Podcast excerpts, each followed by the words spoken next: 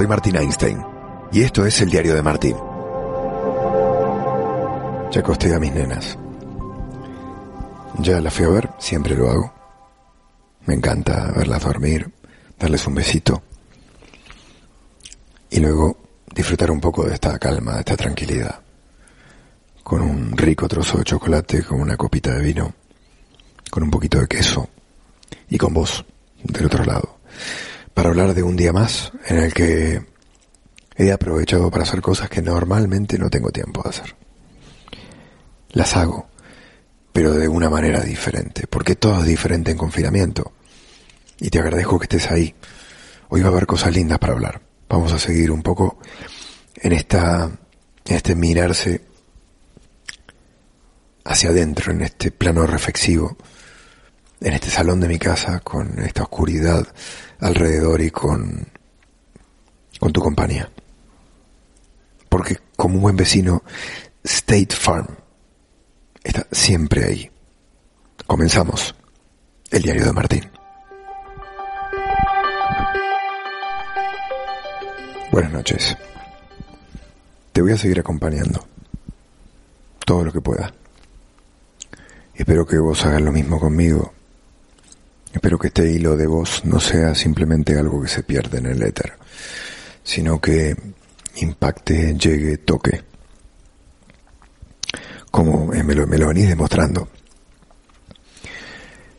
Hace, hace mucho tiempo me encanta ese feedback, ¿no? Esa, encontrar ese mensaje en Instagram o en Twitter, que son las dos redes sociales que utilizo yo, para saber que me escuchaste en un autobús, en un coche, ahora más en tu casa, haciendo ejercicio, antes de ir a dormir, tomando un café en el, en el desayuno. No sé, me imagino esas situaciones. Te imagino poniéndote, primero recibiendo lo que te doy, escuchando, reflexionando, haciéndote compañía y haciéndome compañía, porque si yo te imagino a vos allá, eso también me hace compañía a mí. Y la necesitamos. Porque si no, esto se va a hacer demasiado largo. Hay que vivir el día a día, hay que vivir el hoy, hay que sacar provecho de,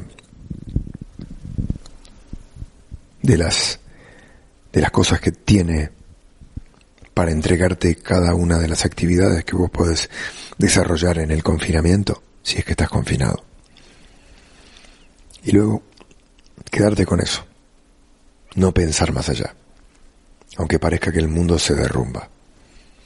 Aunque parezca que todo todo va a ir a peor, que la recesión nos va a arrastrar a todos, que se acabarán los trabajos, que tu puesto de trabajo tal vez está está en riesgo.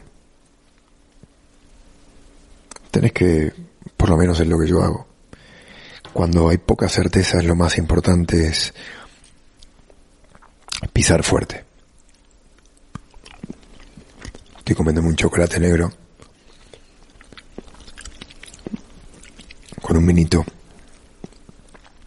Me gusta a veces cenar liviano, pero poder darme un baño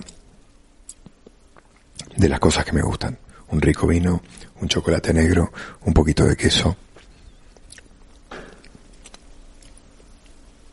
Quesos fuertes, una barrita de pan, un poquito de jamón, Hoy comí platanito, que es mm, plátano frito con queso latino, eh, uno de los platos preferidos de mi hija, de tres años. La, la bebé ya estaba durmiendo. Y hablaba de la firmeza y de los pasos. Y de quedarte contento con el aquí y el ahora. Y de no sí pensar más allá, sí proyectar, pero no problematizar el más allá. Hace muy poco, 48 horas, mi hija de un año y un par de semanas comenzó a caminar, a andar, como dicen aquí. es un paso importantísimo. No solo por lo que representa para la familia, para ella, sino también por lo que conceptual, conceptualmente y mentalmente significa caminar. Antes de caminar, hay cuatro extremidades que apoyan sobre el suelo. Y no hay ese equilibrio, prácticamente no hay ese equilibrio. Porque son cuatro puntos de apoyo. Lo que implica caminar es avanzar con suspenso. Me explico. Cuando uno levanta un pie para volver a apoyarlo y levantar el otro, en ese momento en el que solo un pie y el peso del cuerpo que va hacia adelante están en el aire, hay un peligro, hay un riesgo. Y aceptar ese riesgo y aceptar esa debilidad, pero a la vez fortaleza, es un cambio mental radical. Para avanzar tiene que haber un riesgo y tiene que haber un desequilibrio. Y a veces en la comodidad de nuestras vidas, de la rutina, de lo que ya creemos que tenemos ganado, nos olvidamos de eso, que para avanzar y para crecer hace falta entrar en desequilibrio y asumir un riesgo. Y de alguna manera eso nos conecta con el día de hoy. Y con lo que nos está pasando. Con todos los riesgos que han aflorado a partir de esta pandemia. El riesgo a perder el trabajo, el riesgo a una crisis económica de grandes magnitudes, el riesgo a perder las cosas materiales que habíamos ganado, el riesgo a un futuro incierto. Pero yo prefiero verlo como eso, como lo excitante de caminar, de avanzar, de crecer, de asimilar y de aceptar ese riesgo. Y la manera de aceptarlo primero es sentirte capaz, pero también vulnerable. Esto cada vez me da miedo este podcast, porque se está convirtiendo en una especie de podcast de autoayuda. No, no quiero que sea eso. No lo escuches de esa manera, es un tipo que habla, que en este caso soy yo. Pero no quiero darte consejos, ¿eh? Es simplemente abrir mi cerebro. No te quiero dar consejos, ni, ni lecciones, ni soy dueño de verdades. Alejadísimo de eso estoy. Simplemente me gusta compartir con vos mis ideas. Hacerte partícipe. Que si alguna te parece bien o te suena lógica, que la tomes. Y si no, déjala pasar. Porque, digo, uno creo que tiene que escuchar absolutamente todo, por lo menos. Tiene que tratar de escuchar a la gente que entiende puede brindarle algo, pero no tiene que estar de acuerdo con eso. Tiene que tomarlo, tiene que escucharlo, tiene que agarrar lo que le sirva, si es que hay algo que le sirva, y luego dejarlo ir. Y, y bueno, eso es lo que, lo que estoy viviendo, ¿no? Un poco de esa transformación, ese riesgo, esa, también hay otro fenómeno que, tiene que ver con, con este confinamiento y con este coronavirus que pasa por extender un poco la red social que uno a veces tiene dormida porque la rutina no le deja, por ejemplo, tener una llamada tranquila y en profundidad con, un amigo. Por el trabajo, por la rutina, porque tiene que salir a un lado, volver, llegar, cosas Hoy hablaba con Tomás Campos, que es un amigo de muchos años. Aquí en Madrid, sevillano, él trabaja en el diario Marca.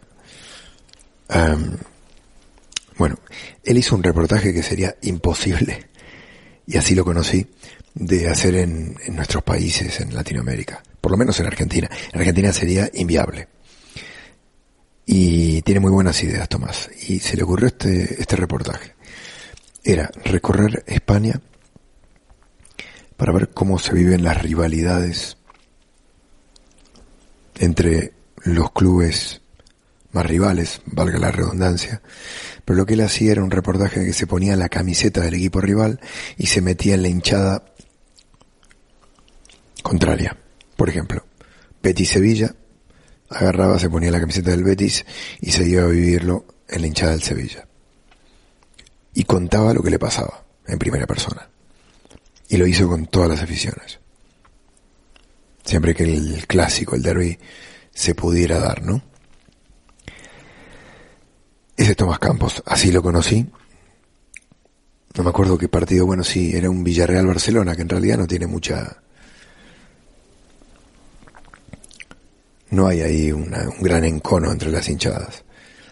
Pero bueno, Tomás hizo esta prueba, ¿no? De, de, de poner de ponerse en un lugar para ver cuáles eran las reacciones. Y, y bueno, hoy lo llama por teléfono, él está solo porque eh, se ha separado de la mujer y encima le agarró como una fiebrecilla y bueno, los síntomas evidentemente no eran buenos para que vea absolutamente a nadie. Y charlamos un rato y charlamos en profundidad y hablamos un poco de lo que le está pasando al país, lo que nos pasa a nosotros. Digo, está bueno también tener tiempo para charlar y para hablar de... Hablamos de lo mal que lo está haciendo el gobierno, según nuestro parecer. Igual yo creo que no se trata del gobierno, creo que es la clase política. Cualquiera lo hubiera hecho tan mal. Sea del color político que fuera. Y no me quiero meter ahí. Luego ya para opiniones, colores. Hay tantas opiniones como colores hay y, y creo que es un debate absolutamente accesorio e innecesario. Pero yo le decía a Tomás, ojalá, digo, yo soy muy escéptico, no, no creo que esto vaya a cambiar el mundo, lo hablaba ayer, que hay que aprovechar para reflexionar en este espacio de tiempo que nos brinda el coronavirus en, cautiverio, en confinamiento. creo que tal vez puede cambiar en la cabeza de cada uno de nosotros. De, saber qué es lo esencial y qué es lo accesorio, de qué nos hace falta, de qué nos importa, más que otras cosas. De con qué podemos vivir, con qué no. De bajarnos de esta maquinaria de consumo ridícula en la que se ha convertido la vida y la sociedad no sé, tal vez todo vuelve a ser igual. Y seguramente en un gran porcentaje. Pero estaría bueno que nos quede un poquito del pozo de lo que hemos pensado, de lo que hemos reflexionado, de cómo hemos pasado el rastrillo sobre la escala de valores a través de la cual está construida nuestra vida y sacar ciertas enseñanzas a partir de allí.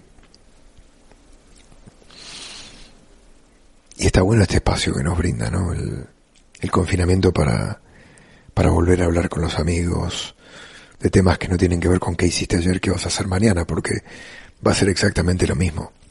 Por lo cual no nos queda otra que hablar de nosotros, de la vida, más en profundidad, metiéndonos en temas más interesantes. Y eso está bueno. Todos sabemos lo importante que es tener a alguien de confianza que esté ahí cuando lo necesitemos. Claro, ese buen vecino es State Farm. Cuando se trate del seguro de tu auto y hogar, consulta a un agente de State Farm. Ellos te brindarán un servicio personalizado y te ofrecerán seguros a tu medida. Seguro coincidirás conmigo en que las personas hacen la diferencia, ¿no es cierto? Por eso, contacta ahora mismo a un agente llamando al 1-800 State Farm. Hablemos claro como un buen vecino, State Farm está aquí. Así van las cosas. Eh, podemos hablar si quieres de lo que pasó en el deporte, pero me parece que no tiene ni sentido. Ya volveremos cuando haya fechas firmes a hablar de del City Madrid que falta por por definirse y que era el partido que yo iba a cubrir cuando estalló todo esto. De cómo sigue la Champions League, cómo sigue la liga, cómo, cómo sigue el trabajo, qué es lo que vamos a terminar haciendo, cómo siguen nuestras vidas. Por lo pronto está bueno tener este espacio abierto, para hablar, para pensar, para reflexionar, para hacer actividades, para disfrutar de la vida, porque la vida es no es lo que vos querés que sea, sino lo que es.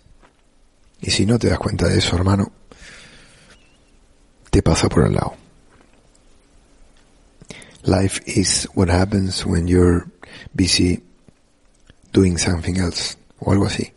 Decía John Lennon, ¿no? La vida es lo que haces mientras estás ocupado pensando en otra cosa o haciendo otra cosa. Entonces aprovecha. Yo por lo pronto lo aprovecho con una mesa rica, con una cena en familia, con charla, charlas con amigos, con tiempo de calidad con mi mujer, con mis hijas, y con poner la cabeza en proyectos, en ideas y en trabajo, evidentemente, al que le podés prestar más atención porque no tenés tanta, un abanico tan grande de cosas para hacer. Por lo cual lo que hagas lo haces con mucha profundidad y con mucha concentración, con mucho foco. Acá te dejo, acá lo dejamos. Este fue el diario de Martín. Un día más en confinamiento. Mañana se cumplen jueves tres semanas. Yo llegaba el jueves de Liverpool y entraba en cuarentena cuarentena en la que aún estamos, aún estoy. Y creo que seguiremos durante bastantes semanas más. Hagámonos compañía, acompañémonos, hablemosnos, contame lo que te pasa. Caminemos juntos. Un abrazo.